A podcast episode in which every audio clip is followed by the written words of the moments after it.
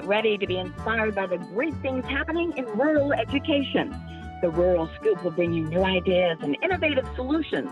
We'll dive into education issues and we'll highlight what's working in your rural communities.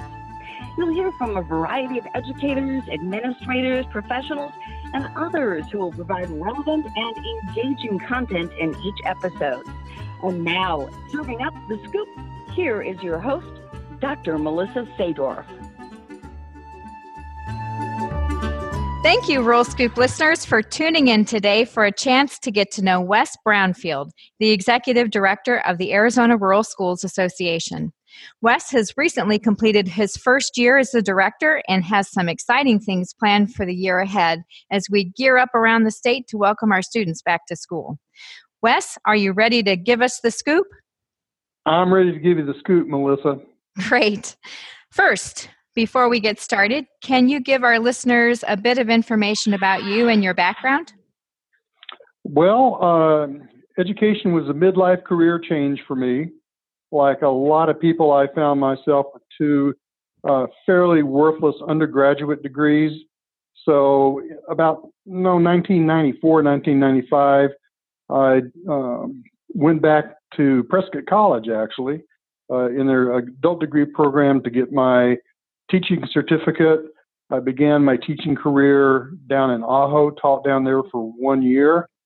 Uh, then I uh, took a job as a special ed teacher in St. Johns, Arizona. Taught there for two years and was lucky enough to become head teacher and then principal at Coronado Elementary there. Six years later, I became executive director at Lake Havasu Unified, not executive director, um, um, educational services director at Lake Havasu Unified. Did that for six years, learned a lot. Uh, I got really lucky, met and married my wife, Christina. Then we moved to Chino Valley, Arizona, where I got the best job anybody could ever have. I was principal at Chino Valley High School for six years. I retired. Uh, my wife now works at Department of Ed here in Phoenix. We've moved to Phoenix and um, I am retired from active participation in education. Now, what I do is have the great good fortune of being the executive director of an amazing association dedicated solely to the benefit of rural educators and rural students. And we know that teachers really, really don't retire, do they? They always find other things to do. no, uh, education is a little bit like the Hotel California you check in, but you almost never check out. That's I know of very few teachers who uh, ever fully retire. So you mentioned ARSA. Can you tell us about ARSA, what it is, and how did it come to be? Well, uh, Arizona Rural Schools Association really had its origin back around 1985 um, when the uh, superintendent at Oracle, a fellow named Jack Harmon, put out a call to other uh, rural and small uh, administrators, mostly superintendents, uh, to coalesce somehow, get together uh, to meet the uh, challenges that were coming from the legislature that would have had uh, a real negative impact on rural schools and small schools.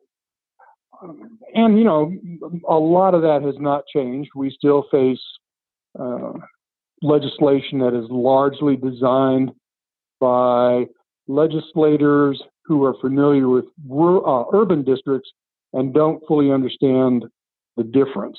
So, uh, in the fall of 1985, Jack Harmon, oh, let's see, it was Mary Lou uh, Gammon, uh, I'm trying to think who else, uh, a guy named Newman and uh, uh, Tom Robinette, all superintendents. They met. They decided to form the Arizona Small and/or Rural Schools Association.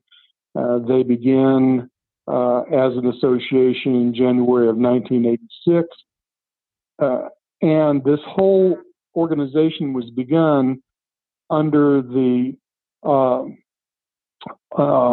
protection and with the encouragement of the folks up at uh, NAU. uh, in its early days, uh, small uh, Arizona Small and or Rural Schools Association had no executive director. They really didn't have anyone to uh, help them stay organized, become organized. There was no office. And fortunately for all of us, NAU was there to help guide and uh, further the interests of the association in the early years.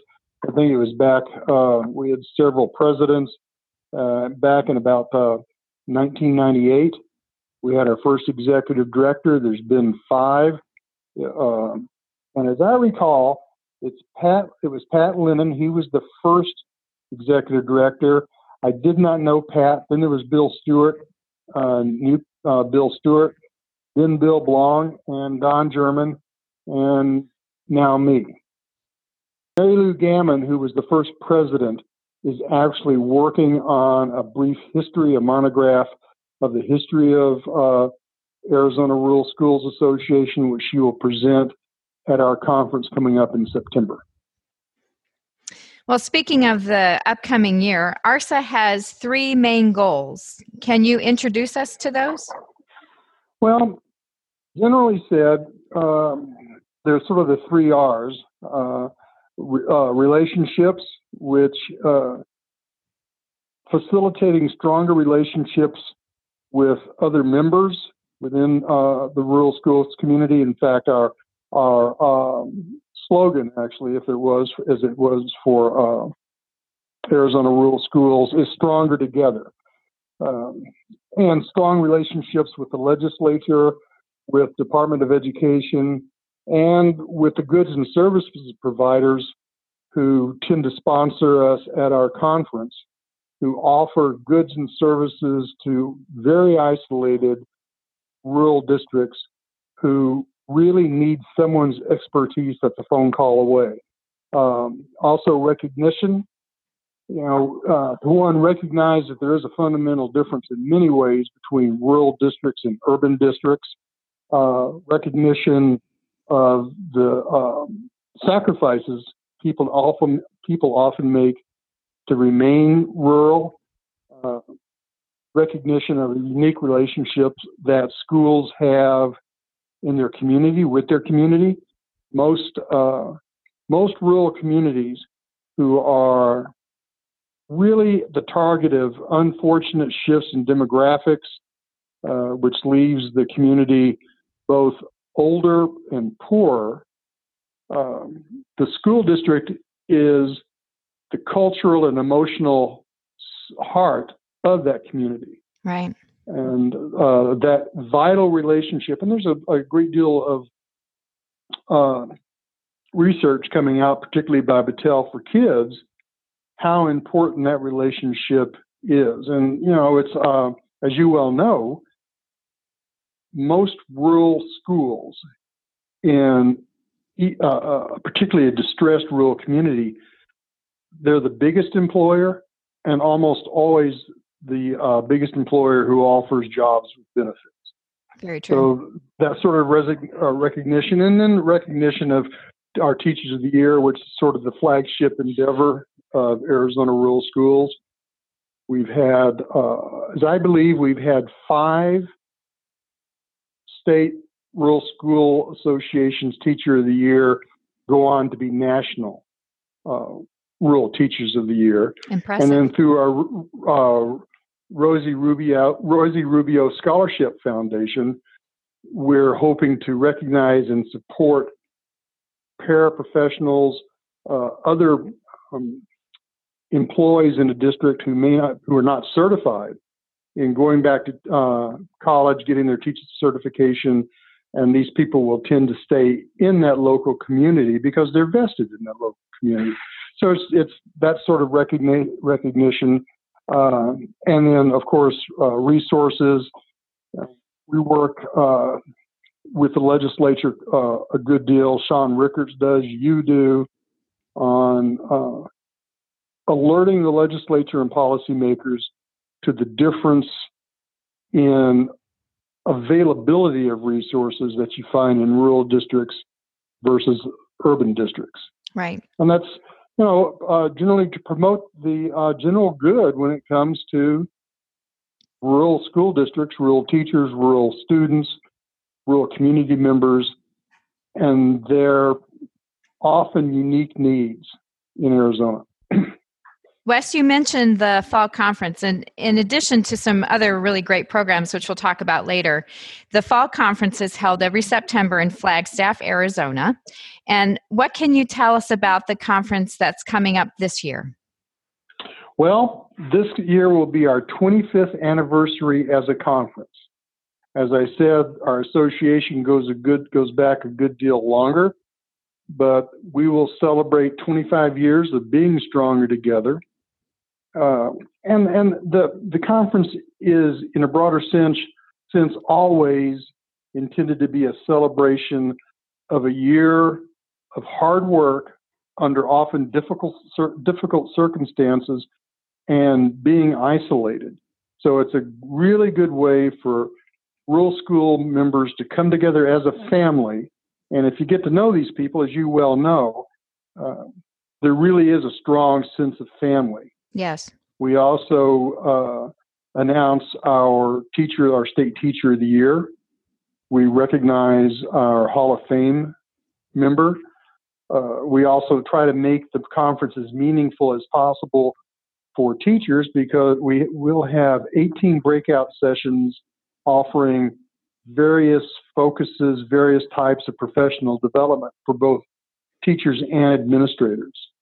But I find it, for me, uh, and I believe my responsibility as executive director is to orchestrate a large family reunion where a lot of really good, completely dedicated educators get together, speak to one another, and gain strength from one another.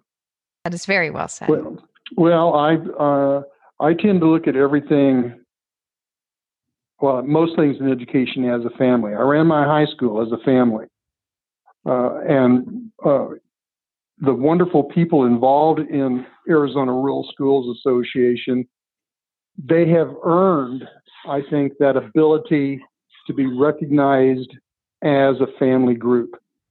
And I would rec- I couldn't re- uh, recommend enough anyone who has not been to one of our conferences please register. The registration forms are online and come enjoy sort of the uh, fellowship of people who are, no, as I put it, rural schools people take what they do very seriously, but they don't take themselves very seriously. And if you want proof of that, all you have to do is go out for our golf tournament and see see these people play golf, and you know right away they don't take what they do terribly seriously. And that happens the day before the conference actually starts. That's on yes, on Thursday morning out at Flagstaff Ranch. We have a golf tournament, shotgun start. Flagstaff Ranch is a beautiful woodlands course that most of us never get a chance to play on. And they always welcome us out there. We have uh, we have lunch afterwards, and it's a really good, enjoyable way to unwind after uh, what is usually a pretty hectic, what is not usually, what is always a very hectic, sometimes tense, if you can't find the teachers you need, few first few weeks of school. And it gives everybody a chance also to get up out of the heat, go up to the pines where it's nice and cool, and enjoy themselves. It's a great way to start your day, uh, start your uh, conference. One of the highlights of our association is the Teacher of the Year program, which you've already mentioned. Can you talk to us about that? Give us a little bit more detail. Well, over the years, our Teacher of the Year um, program, as I've said, has developed in sort of the flagship program of Arizona Rural Schools. We accept nominations from all over the state. You have to be a member to nominate someone. Uh, they have to be a, a teacher in a rural school. What we do then is we go through, look at the nominations, and we select finalists by county. Now, that's not to mean that these are the county school superintendents teachers of the year, although some of them are. You can you can be anybody else's uh, Teacher of the Year candidate, winner. Uh, all you need to do to be considered for the ARSA Teacher of the Year is have your nominator nominate you on our form. Anyway, after we go through and evaluate all the nominations, and as you know, there are a few things more grueling than trying to uh, separate some of the very, very best from everybody who's very, very good. Yes. Then we so we make our uh, we select our finalists, one per county. This year we have twelve. Then we have interviews, which are coming up. We interview those finalists in August and make the uh, difficult, challenging, but wonderfully rewarding uh, choice as to which one will be our state teacher of the year. And at our awards banquet Friday night up at the conferences, it'll be on the 13th this year. We announce that we introduce all of the finalists and we announce the winner. Our winner is automatically uh, enrolled or selected as in the National Rural Education Association Teacher of the Year competition. And they will go the following year to wherever the national conference is and compete for Rural Teacher, uh, National Rural Teacher of the Year. And as I said, we've had five of them from our state go off and do that. This year, the National uh, NREA conference is in Louisville, Kentucky, uh, 23rd through the 26th of October. And Major Salvatore Fioria, he is the ROTC, ROTC commandant up at Globe High School. He was our uh, state winner last year. He will go this year and compete for national. And we give what I think is the neatest plaque anybody has ever put on their I Love Me wall. So, Wes, along those same lines, you have shepherded the formation of the Rosie Rubio Scholarship Foundation, which you've mentioned. Can you introduce the listeners to that scholarship fund and what it does? Well, it goes back to the uh, an acknowledged sense for some time that we wanted as an association to do something to support rural schools who often have trouble finding talent. It's very tough tough to recruit, even tougher to reach, retain. And we've been thinking for a while of some sort of a scholarship to support rural staff members. Typically, uh, it's typically going to be a paraprofessional who choose to go back to get their teaching certificate, or sometimes start completely. Some of them have no college whatsoever. And an unfortunate event about three years ago occurred when a dear friend to uh, rural schools and a, uh, an associate of Mike Shoto at one GPA um, died suddenly. And it was that tragic loss of Rosie Rubio. She was a immigrant from Colombia who had aspirations of becoming a teacher uh, and teaching in the United States that sort of coalesced us around the notion of creating a scholarship endowment in her name. Mike Shoto, as he always does, was very generous with some uh, seed money and his time in recommending some people to look at to create an endowment.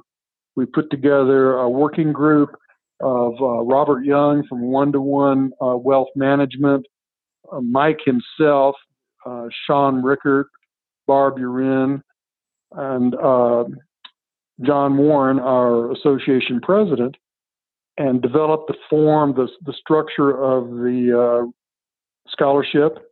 And we are now at the point where we have rolled it out and we are open for scholarships for this year. I believe we have two in the making. We will select the uh, the candidate based on merit, and essentially what it is is a thousand dollar a year award until for four years or until they finish their teaching uh, their teacher education program, and there are no strings attached. And this is uh, something that Barb Urin insisted on, and I couldn't support more.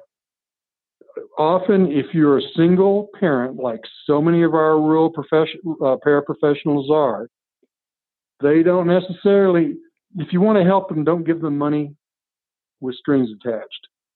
Give them money that they can use just to get through the year. And I personally don't care if you buy groceries, if you get your car fixed, whatever it takes to support you to stay in school, to get your teacher uh, certification, and then stay in a community that you know and knows you. I'm more than happy to do. How many um, scholarships a year are awarded? Well, we uh, awarded one last year, the first one from a teach up at Pima, uh, down in Pima, uh, and she's still in the program, so she will get uh, an additional award this year. And then the new recipient will get uh, the same award and the renewable. At any given time, we expect to probably have four active scholarships per year. That's and excellent. then we're also going to take a portion of the money that we have. We have a little bit of seed money, and with the help of Robert Young, we're going to invest that in an endowment and just agreed to leave, we'll uh, leave it alone. And in about 20, 25 years, we will have a self sustaining endowment that the leadership in Arizona rural schools in the future can use to make some serious differences in the lives of some adults who want to go back and be a, a, a teacher. We have noticed that uh, there are scholarships abound for kids who are leaving high school, and that's fine and that's wonderful. But we want somebody who has been in a school, been in a rural school, understand what it looks like, and even then are committed to becoming a teacher and staying in the community where they live. And We are excited about that program because we do know that Grow Your Own is an excellent way to look at potential resources within a rural community. Oh, absolutely. NAU, Pam Powell up at NAU uh, and Dr. Malott up at NAU are really focused on the whole notion of supporting the process of growing your own. Because as I've said before, and any rural educator or uh, administrator will tell you that it is so difficult to get kids, and I call you know uh, anybody coming out of college to me as a kid, to go to rural settings because it's so isolated. Some of them are so isolated. Right. So uh, you can sometimes get them to come and stay uh, uh, for their first year, but it's really difficult to retain them. And we think that growing your own is has the capacity to be a great win-win for members and for the uh, people who have become dedicated to becoming teachers. Yeah, definitely. Um, Wes, you mentioned one of the R's as resources, and ARSA does seek to be a resource to its over 110 member districts. What kind of resources does ARSA offer? Uh, the first thing, I'll just sort of start, start in no particular order. We ha- uh, is legislative advocacy. Sean Rickert is our uh, advocacy advocacy specialist. He has a great working relationship with legislators on both sides of the uh, aisle. You yourself, although you would never admit it, you have a very uh, effective presence and a great deal of respect with the legislature. Uh, Arizona Department of Education, uh, under uh, Kathy Hoffman, we uh, she is very supportive of rural endeavors, and she fundamentally understands the unique needs of rural. We uh, have a request to speak program where if, uh, if, you want to speak to your uh, legislator, they require that you show up to a kiosk in person down at the uh, Capitol. Often that can be a challenge, so anybody lets me know, I'll go down to the kiosk and register them. We publish our newsletter, um, which is another way uh, that we try to support rural schools and make them aware of the resources that are available. Uh, we work with, uh, we have a good working relationship with the other uh, educational groups in the state ASA, ASBO, ASBA, uh, ABEC, and we all work together to fundamentally promote education in general. And then you've got rural schools focused on rural schools in particular. And you and Sean both work tirelessly to create strong relationships that are not they're not lobbying relationships. Right. They're they're different. And in a minute, I think we're probably going to talk a little bit about that. Uh, yeah, we have 110 members. So you take, but the thing is, we represent a whole lot more people than that because most members are members as a district. Any one person in a district. So you've got even rural. So you, some rural schools have uh, districts have several school sites. You have one person in that district join ARSA. We consider the entire district to be a member. Uh, we rep when you look at the number of schools we represent, and then the number of teachers in that school we represent, and then by extension the students and the families. Uh, I think it would be an amazing, staggering number of people that we represent. And the advantage we have, the more members we have, particularly under the no, and that's when the notion of stronger together really kicks in. Legislators listen to constituents. Yes, they listen they to someone who represents a large number of constituents, and half the school, uh, uh, the students in the state are rural. So done correctly, legislators will listen to an uh, organization like Rural Schools, especially if they know we represent a great many schools and districts and teachers. Well, following up on that, Wes, as we look to the next legislative session that, that won't be starting until January of 2020, what are the areas that ARSA will focus time and attention on? Because we're already gearing up for those conversations. Uh, I, I, guess the first thing, the most important thing would be sustainable funding. Uh, to do our best to work with legislators on the front end to help them inform their legislation as they're making it and to avoid as much as possible the unfunded mandate. Mm-hmm. That has that uh, and that affects everybody. But there is no economy of scale in rural districts, so an unfunded mandate will hit a rural district a lot harder than it will an urban district. We're also looking at the notion of community schools. We think that has great promise to offer uh, a structure for uh, enhancing and identifying the relationship between rural schools and their communities.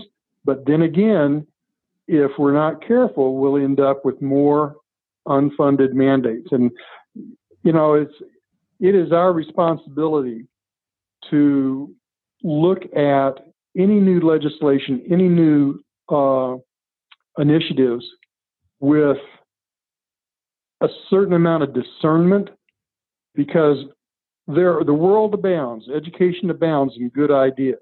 Mm-hmm. But a good idea that is not properly thought out, not support and not supported by well-crafted legislation, and more importantly, not supported by resources, not supported by money, uh, can become a burden almost immediately. And that's Very one true. thing that we, uh, and you and Sean are always working to keep people aware that just a, a, a cute title on a piece of legislation and being able to say that you got that uh, passed, that does not mean you have acted in support of or with the best interest in mind of our rural schools.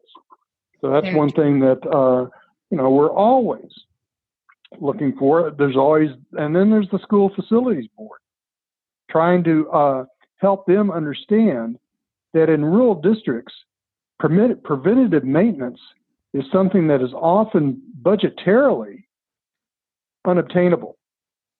Also, you know, in, in rural districts, also you don't always have the expertise which requires, uh, which is required to, for meaningful, effective, sustainable preventative maintenance, or sometimes installation of whatever product it is in the first place. That's true. So, uh, trying to get the SFB to support preventative maintenance with real money and real understanding is something that I'm not telling you anything you don't know. Uh, the concept of a school facilities board, that's fine. It's, it's a great concept, but it needs to be met with understanding and resources. You and Sean have your set of legislators know you. My hope and everything I always work towards is that when they begin to craft legislation, they speak to you because you guys are the best source of identifying unintended, unintended consequences and all the uh, heartache and aggravation that can go with that before a legislation is introduced. It is so much easier to introduce sound legislation than to amend poorly thought through legislation. That's very true. And and what's to follow up on that, ARSA does not have a lobbyist, unlike some other of the educational associations around the state. What are some of the approaches that ARSA takes in its advocacy work? Because it is different.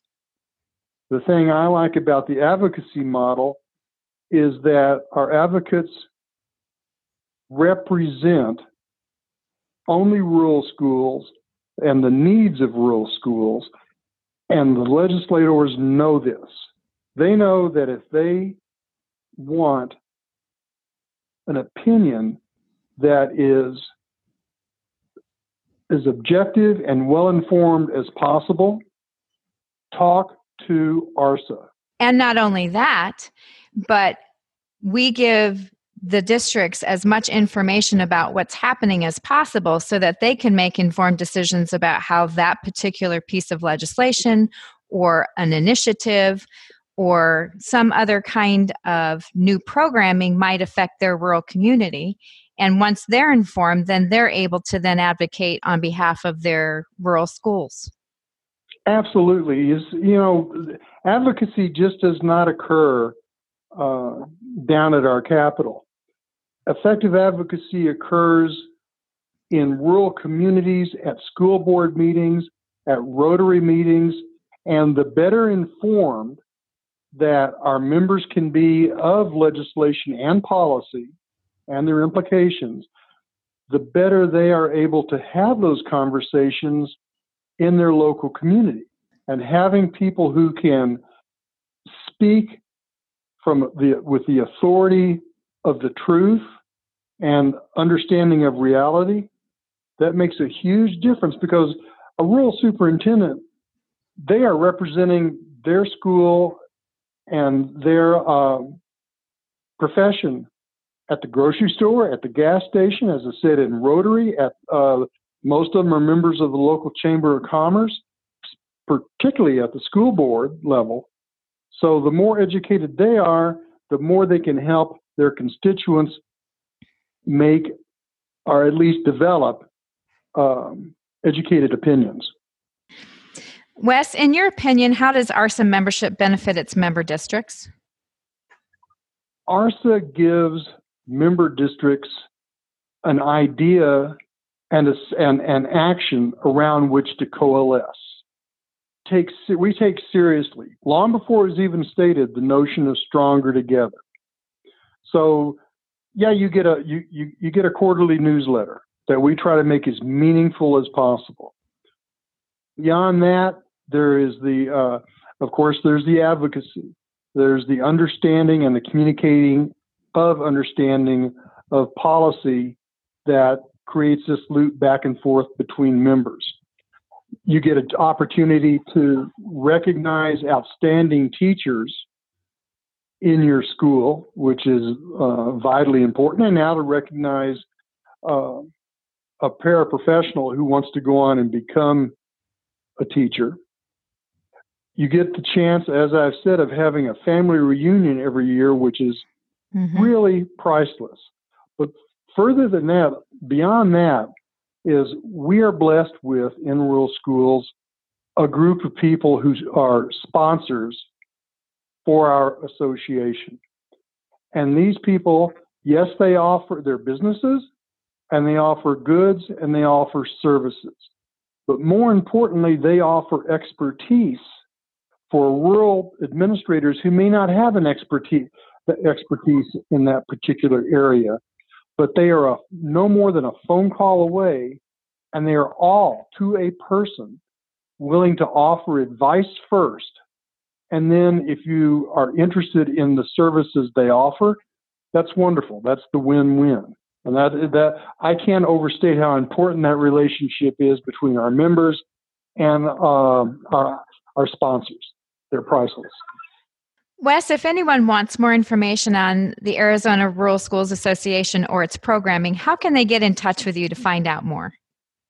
Well, they can go on. They can go on our website. Uh, it's azruralschools.org, or they can call me anytime, um, 928-830-7182, or the uh, or shoot me an email anytime, and it's at arsaschools at gmail.com.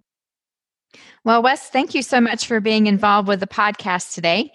I want to let all the Rural Scoop listeners know that Wes's contact information will be available in the show notes, so you can check that out, as he stated, at the Arizona Rural Schools Association website. It's azruralschools.org, and you can get more detailed information on how to get in touch with him. I really do appreciate the time that you took to, to speak to me today.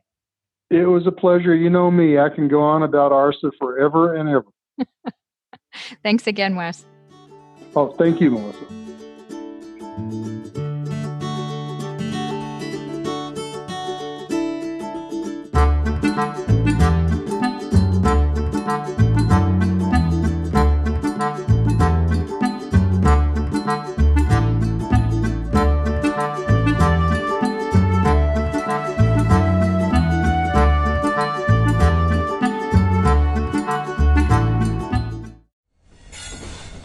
Proud member of the Podnuga Network.